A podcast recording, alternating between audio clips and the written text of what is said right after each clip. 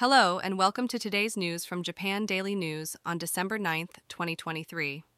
In today's news, the European Union has reached an agreement on a regulation bill regarding the use of AI, marking the first of its kind in the world. The bill will now undergo approval from member states and the European Parliament before officially becoming law. European Commission President von der Leyen expressed her support for the agreement stating that the AI regulation law is the first legal framework for developing trustworthy AI, protecting people's safety, fundamental rights, and businesses.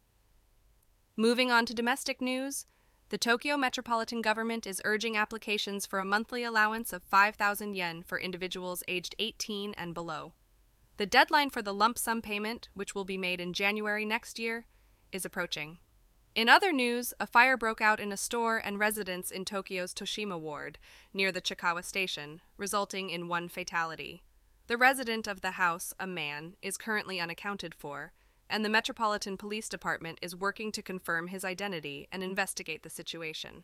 The Imperial Household Agency has released a statement regarding the medical team treating Empress Michiko, who has been unwell for the past 20 years.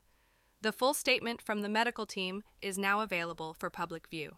In transportation news, the JR Yokosuka line has resumed full operation after a temporary suspension due to a personal accident at Higashi Totsuka Station. The line was suspended between Totsuka Station and Yokohama Station, but resumed service at 12:28 a.m. on the 9th.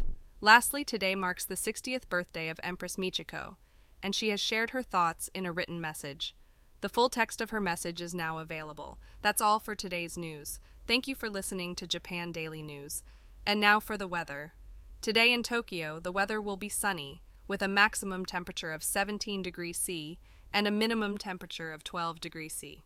Visit japandailynews.com for the news, yen exchange rates, and a daily Japanese proverb.